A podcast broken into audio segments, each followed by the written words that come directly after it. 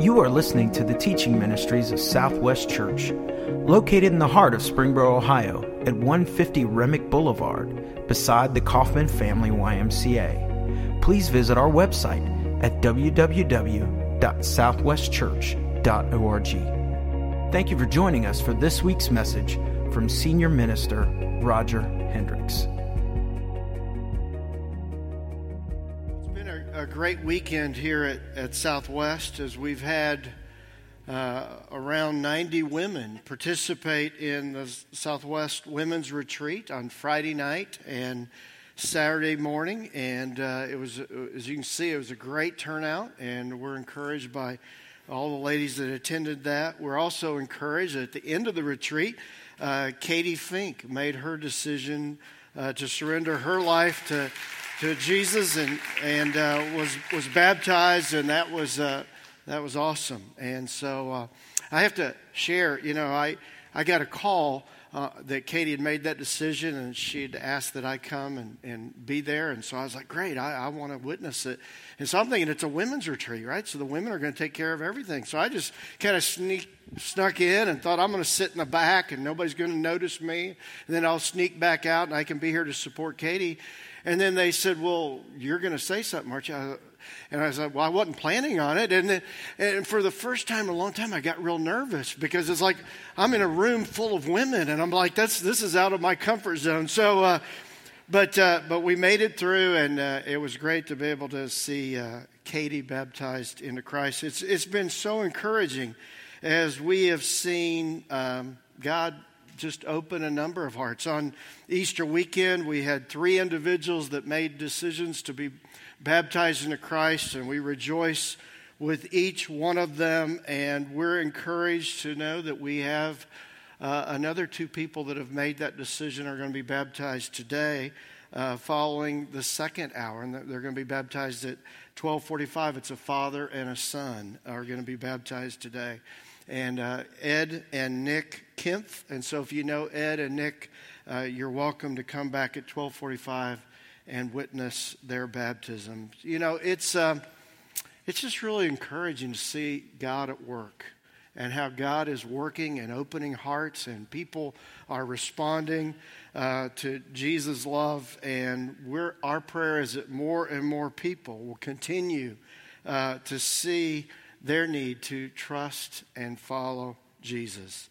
Yet we want to make sure here at Southwest that, that people aren't only initially making that decision to respond to the cross of Christ and, and be baptized and begin that faith journey, but we also want to help them continue to be obedient through their lives, following Jesus and making disciples or influencing others to make that same decision, which is our mission statement as a church. So we thought it would be important following Easter uh, to talk about what it means to live that victorious Christian life.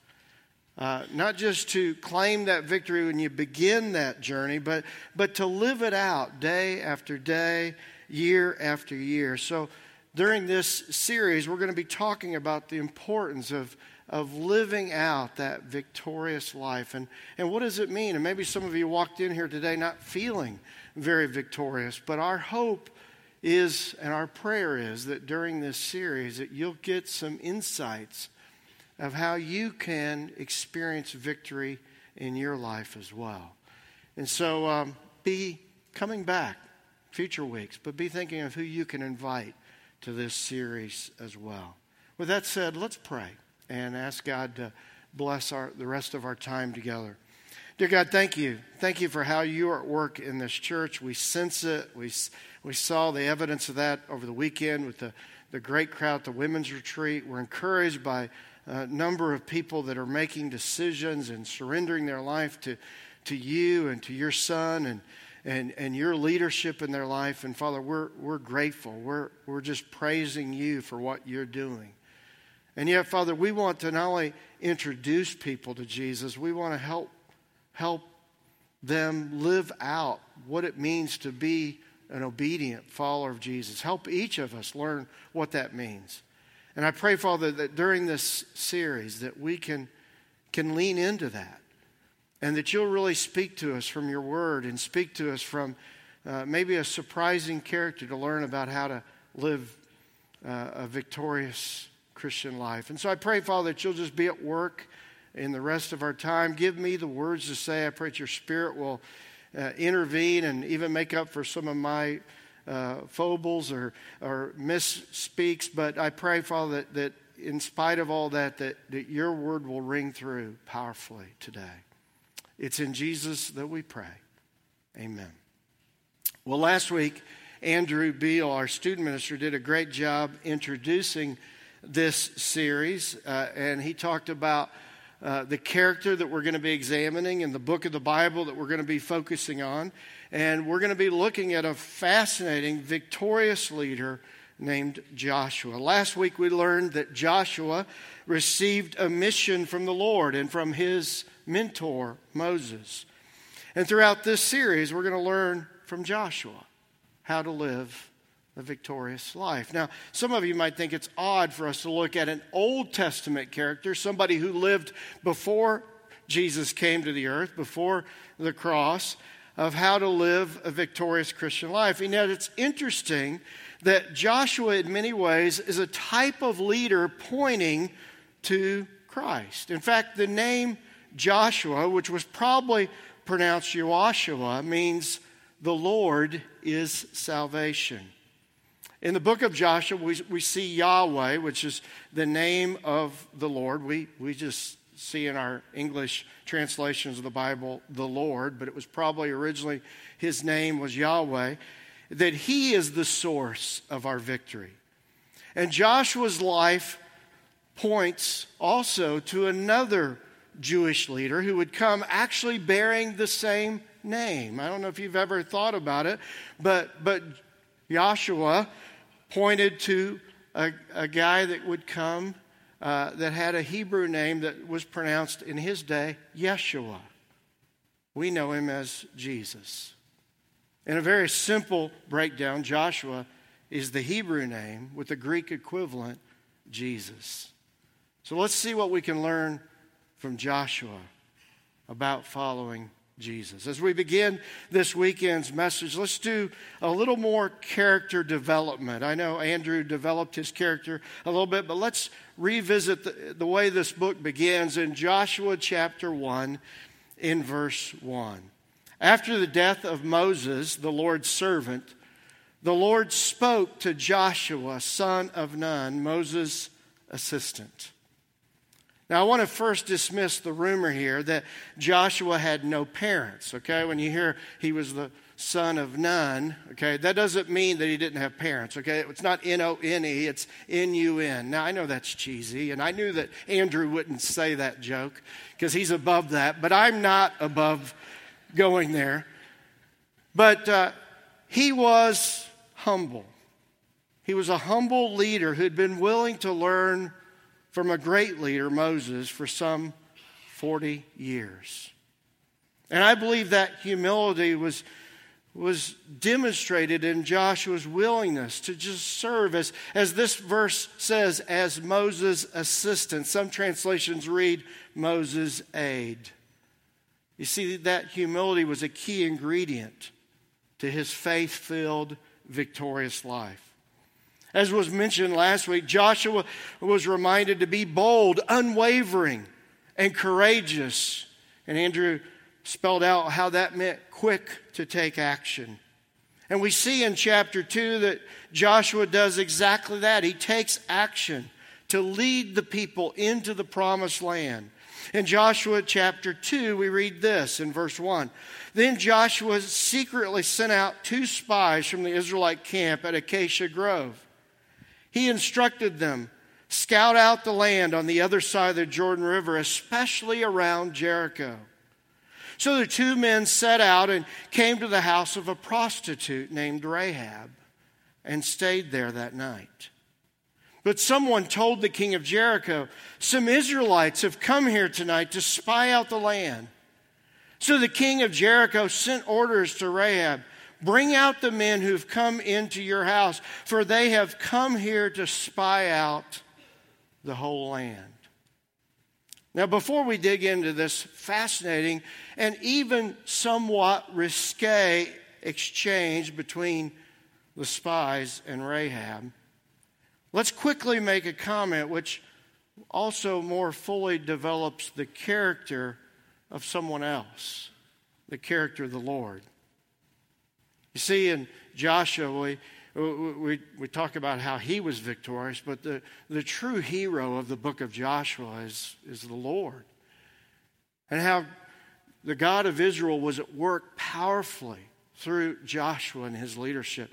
God was at work powerfully to bring victory for his people, the Israelites. And now I know that some people, as they read sections of the Old Testament, books like Joshua, they struggle sometimes with some of these intense battle scenes. Maybe some of you even struggled with a, uh, our logo with being a sword. You know, being a guy, I, I like action movies. I like war movies. A lot of times on my day off on Monday, I'll watch war movies, okay? Uh, I like that kind of action. I like old westerns. I, I like the wild sword fighting movies. I mean, one of my favorite movies of all time is Braveheart, okay? William Wallace, you know I mean? And, and just, I, I like those kind of movies. But yet I know, and I'm sensitive, that some struggle with the fact that for the Israelites to occupy the promised land, that there had to be some people who needed to be displaced. And Joshua was commissioned by God to lead this effort. Now, if, if, you've struggled at times with some of these passages in the Old Testament where we see God commissioning people to go and, and annihilate people, let me share with you a Bible verse that's helped me with that struggle. It's found in the very first book of the Bible. It's in Genesis 15. it's kind of an obscure verse that maybe some of you have never read, or maybe you've just read over it. But it's actually a, a verse where, where the Lord is, is speaking to Abraham, the patriarch, okay, who was the ancestor of all the Jewish people. And in Genesis 15, we see that the Lord promises to Abraham that, that he and his descendants would eventually inherit the land that, that Abraham was traveling through at the time. It was the promised land, it had been promised for a long time. But let's read this verse in Genesis 15, verse 16, and see if we gain some insight. He, he, the Lord said, In the fourth generation, to Abraham, Your descendants will come back here, for the sin of the Amorites has not yet reached its full measure. The Lord says, okay, Abraham, you're going to be able to eventually occupy this land. Your descendants will inherit this promised land, but not now, not for at least four generations, because he says the people that occupy it now, the Amorites, their sin has not yet reached its full measure. Now, interestingly enough, when you go back and read what led up to Joshua taking the promised land, we find out that a group of people, a people group that were living in the land that was promised to Israel, were the Amorites. You see, for 400 years, God had been waiting for the right time for his people to take that land. And you see, if you go back and read, it, it, on one hand, people say, well, I, struggle with why God would commission these actions and some of, this, uh, some of these uh, scenes that we read in Scripture and the annihilation of certain people groups. But then, if you go back and look at how that God had been patient and long suffering for 400 years. And when you research what was happening with some of these people groups, you find out that they were, they were practicing some very evil, terrible things, atrocious things, like even child sacrifices. And so, on one hand, some people struggle, but if you look at the whole context, when I go back and look at that, I, I'm amazed with how patient God was. And finally, God says, I just can't take it anymore. I can't take the evil that's occurring in this land. And so it's time to wipe the slate clean and to start over with my people occupying the promised land. So hopefully that helps you, or at least gives you something to think about. Well, let's get back to the spies and their interaction with Rahab. We see this risque character. Scripture tells us that she was a prostitute. Now, some in Christian history have tried to clean up her reputation. Some have said, well, the word then meant she was an innkeeper. I've researched this. I'm pretty certain she was a prostitute, okay? I mean, uh, other translations says she was a harlot. I mean, it's pretty clear, and even some of the language in the, the original language, I mean, it, there's kind of uh, a play on words here to let you know, yeah, that's, that's who she was. She kind of had a risque past. And yet, interestingly, her character is later held up in the New Testament as an example of faith. So let's talk about what we can learn from Rahab about having this faith. We've entitled this a risque faith, but it's really a, a biblical faith. In, in fact, it, it seems that in her faith in, in the God of Israel, she's even willing to deceive her king, the king of Jericho, because she was willing to identify with the Lord and his people, the Israelites. Let's keep reading in verse 4. Rahab had hidden the two men, but she replied, Yes, the men were here earlier. See, when, when the king sent some people to inquire about this man, she says, Yes, the men were here earlier, but I, I didn't know where they were from. They, they left the town at dusk as the gates were about to close. I, I don't know where they went. If you hurry, you can probably catch up with them. Actually, she had taken them up to the roof, roof and hidden them beneath bundles of flax she had laid out.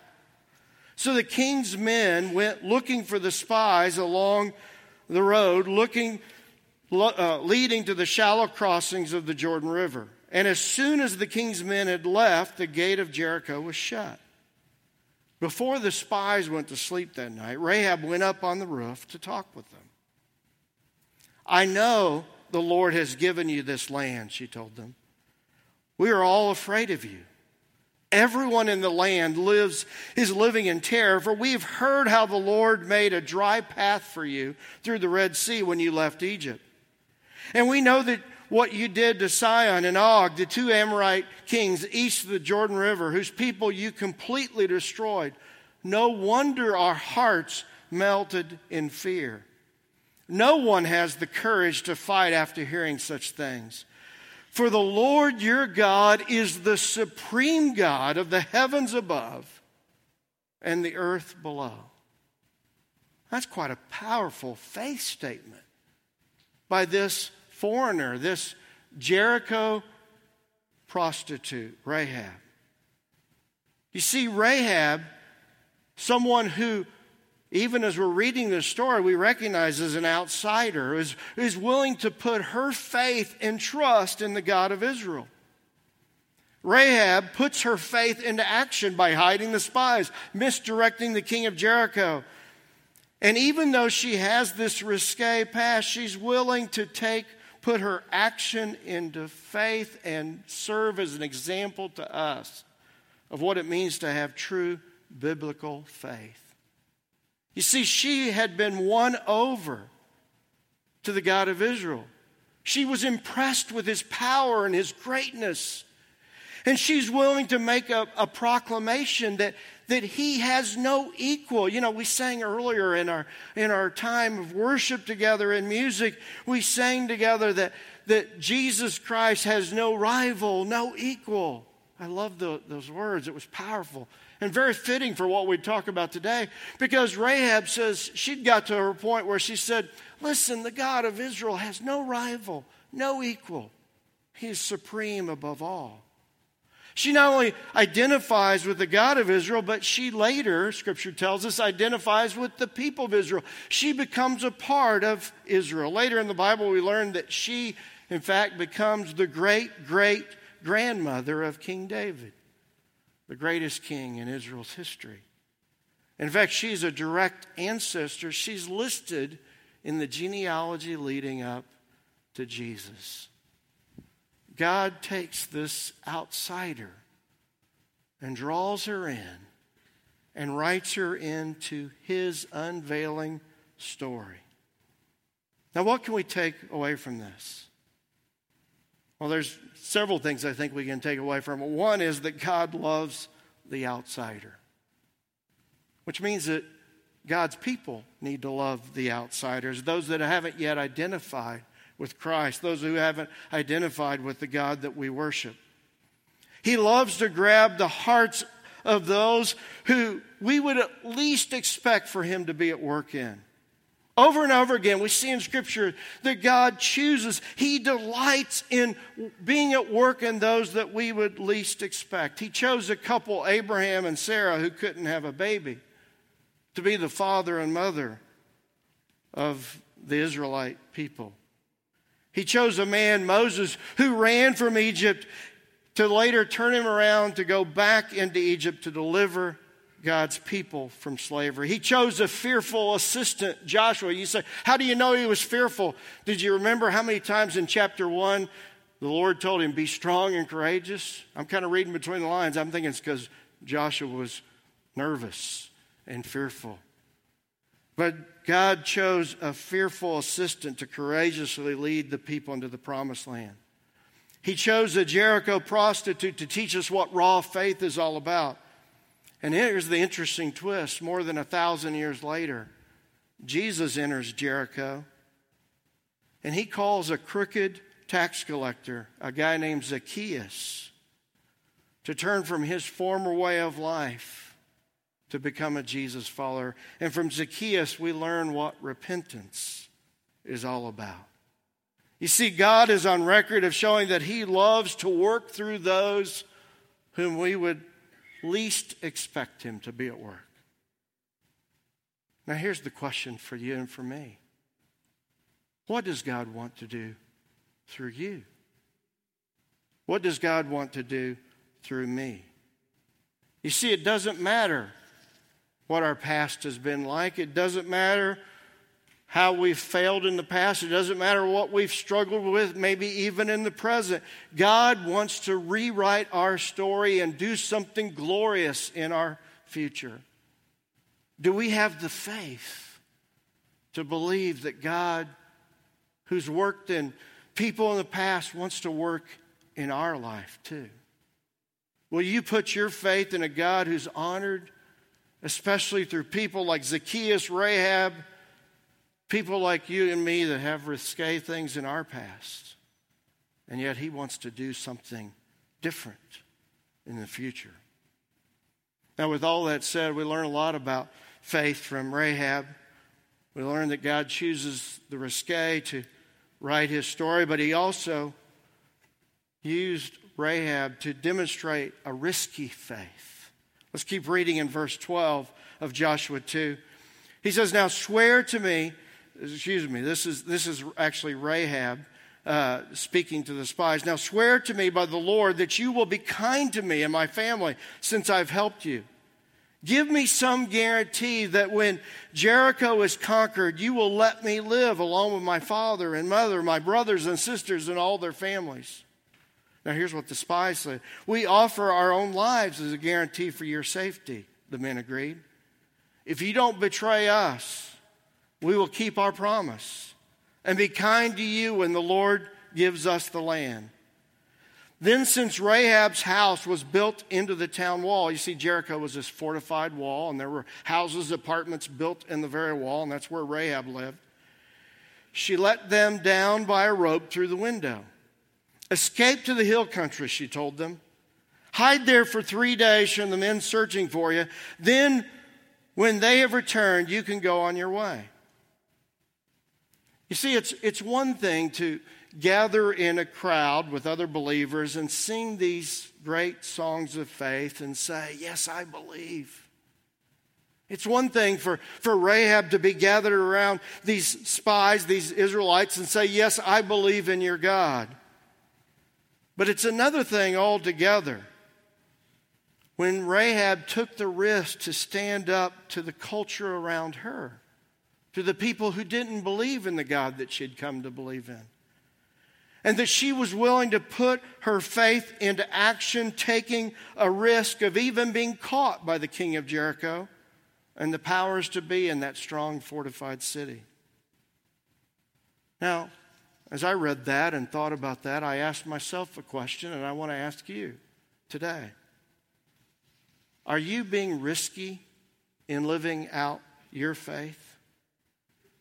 I'm not asking you, are you willing to gather on a weekend? Maybe some of you ladies even take a whole weekend, go to a retreat and sing songs and hear messages and, and be surrounded by other believers and say, Yes, I believe and yes, I want to serve God. And that's great. And we need those times of encouragement. But what about Monday at work? When you're encircled by people that maybe don't share your faith? Are you willing to stand up and be a spokesman? For God then? What about when you go to a family gathering and if, if you're like me, you've got some people in your family that aren't Jesus followers? And say, Yes, I'm, I believe in this. I really do. Are you willing to take a risk? Maybe there's somebody you've been praying for for some time that they will come to faith. Are you willing to take that risk and maybe open your mouth and talk to them about what a relationship with God means to you? What it means for you to be a follower of Jesus and how you want them to be one as well? About 1500 years later, James, the half brother of Jesus, wrote these words about Rahab in James chapter 2. He, says, he writes, You see that a person is considered righteous by what they do and not by faith alone. In the same way, was not even Rahab the prostitute considered righteous for what she did when she gave lodging to the spies and sent them off in a different direction? As the body without the spirit is dead, so faith without deeds is dead. You see, it's one thing to say we have faith. It's another thing for us to put our faith into action, even when it's risky. And I want to suggest, especially when it's risky. Is there a risky step of faith that maybe God's prompting you to take? Maybe for some of you, it's just the risk of saying, hey, I'm going to I'm going to investigate these claims of Jesus myself. I'm going to begin reading the Bible. I'm going to pick up one of those free Bibles in the lobby and start reading for myself. I'll take that risk to investigate and spend some time. Maybe for others that have come to the point where you believe, but maybe you've not really been putting your faith into action, getting involved in the life of the church. Maybe for you, God's prompting you to take that next step. I know when I was in college and I first started seeking God, I started by attending this church near the campus I attended. And, and, and you know, it really wasn't that risky to start going to church on Sunday mornings because the truth of it is, most of the buddies I had in the dorm were sleeping in, so they didn't even know it when I got up and went to, you know, went to church. And a lot of times I'd get back home and they still were asleep, you know, so it really wasn't that risky. But then I got invited by the campus minister of this church I attended to go to a week weekday uh, Bible study in the dorm. He led it in the dorm, and and I remember, you know, working up the courage to go to that Bible study because that was kind of like, you know, coming out a little bit on my faith there. And, and I remember walking down the hall to the Bible study, and I brought a Bible with me. That was before Bible apps. I mean, if, if I'd had a Bible app, I would just had it on my phone. I wouldn't have had to, you know, show so much. But back to those days, they weren't around. And so, so I remember carrying a Bible to this Bible study, and if I'd see somebody I'd know, I'd stick it behind my back, you know, because it was risky to go public with my faith. Maybe for some of you, it's taking the risk of taking that next step and getting involved in one of our small groups, investing more of your time, living out your faith.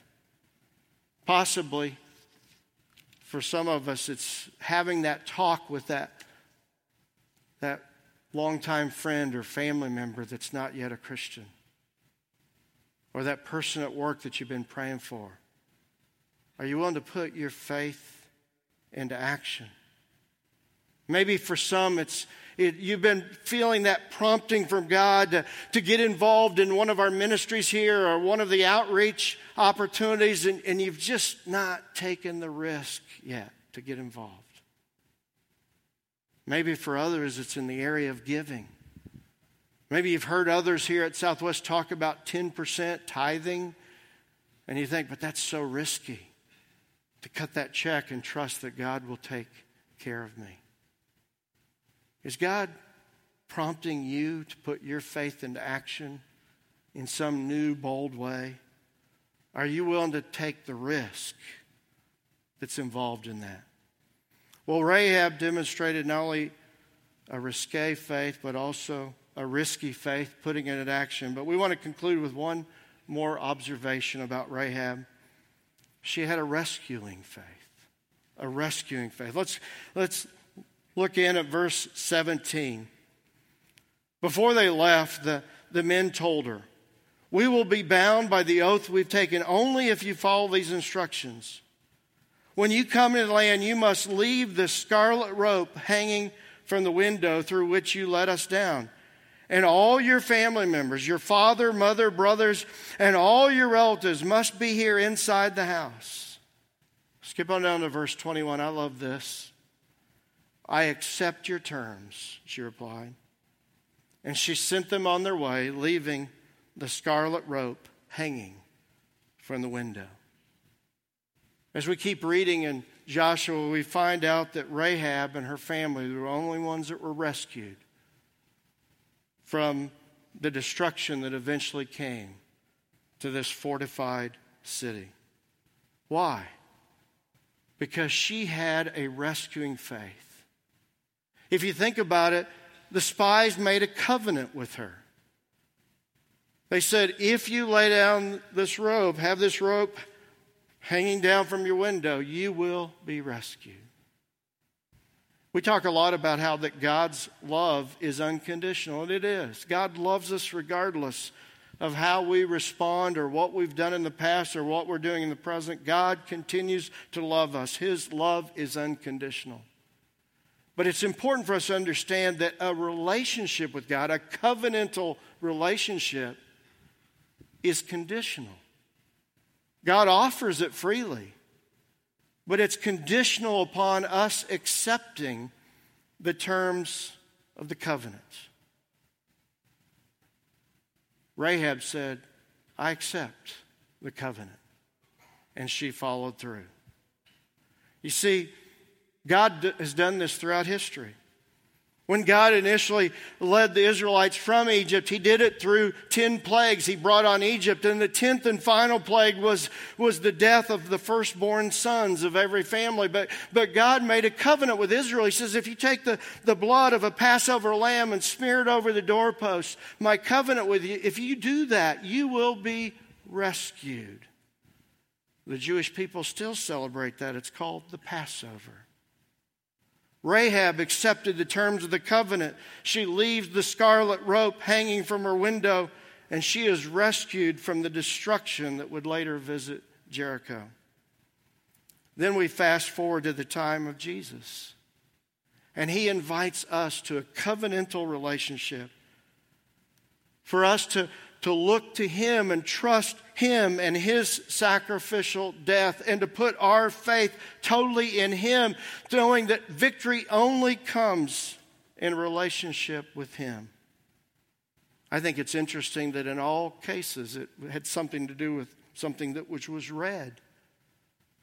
The blood of the lamb, the red cord, the red blood that was shed on the cross for us.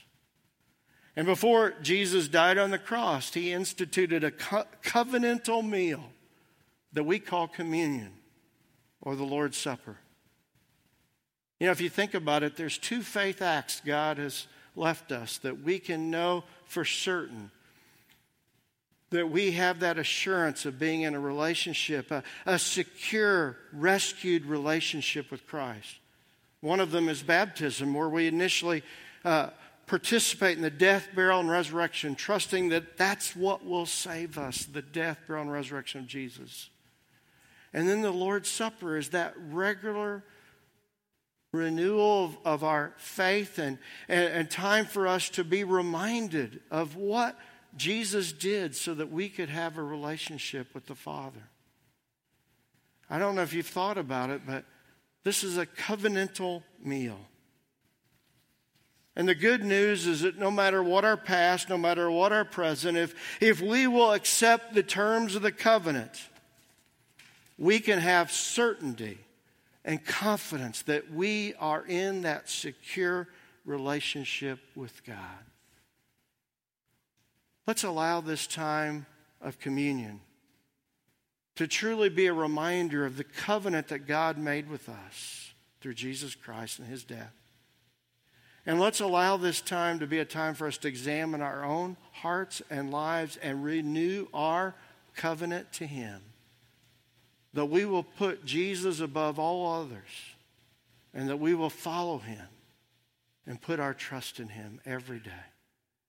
Let's pray together. Dear God, thank you for how throughout history we see you at work in some surprising ways. And Father, you invite us to relationship. And the question is will we accept your terms? Thank you that Rahab accepted the terms. Help us now, in our generation, in our lives, accept those terms. Thank you that Jesus died for us. Help us put our faith totally and completely in Him, not trusting our goodness, but trusting what He did for us on the cross. Help us look to Him as we take this bread, reminding us of His body, as we take this cup, reminding us of His blood. Draw us ever closer to you, Lord, during this time. It's in Jesus, our Savior, who's supreme above all Then we pray.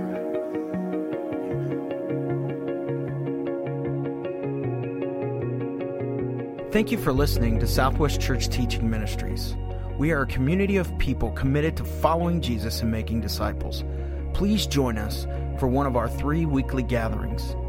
Saturdays at 5:30 p.m., Sundays at 9:30 a.m. and 11:15 a.m.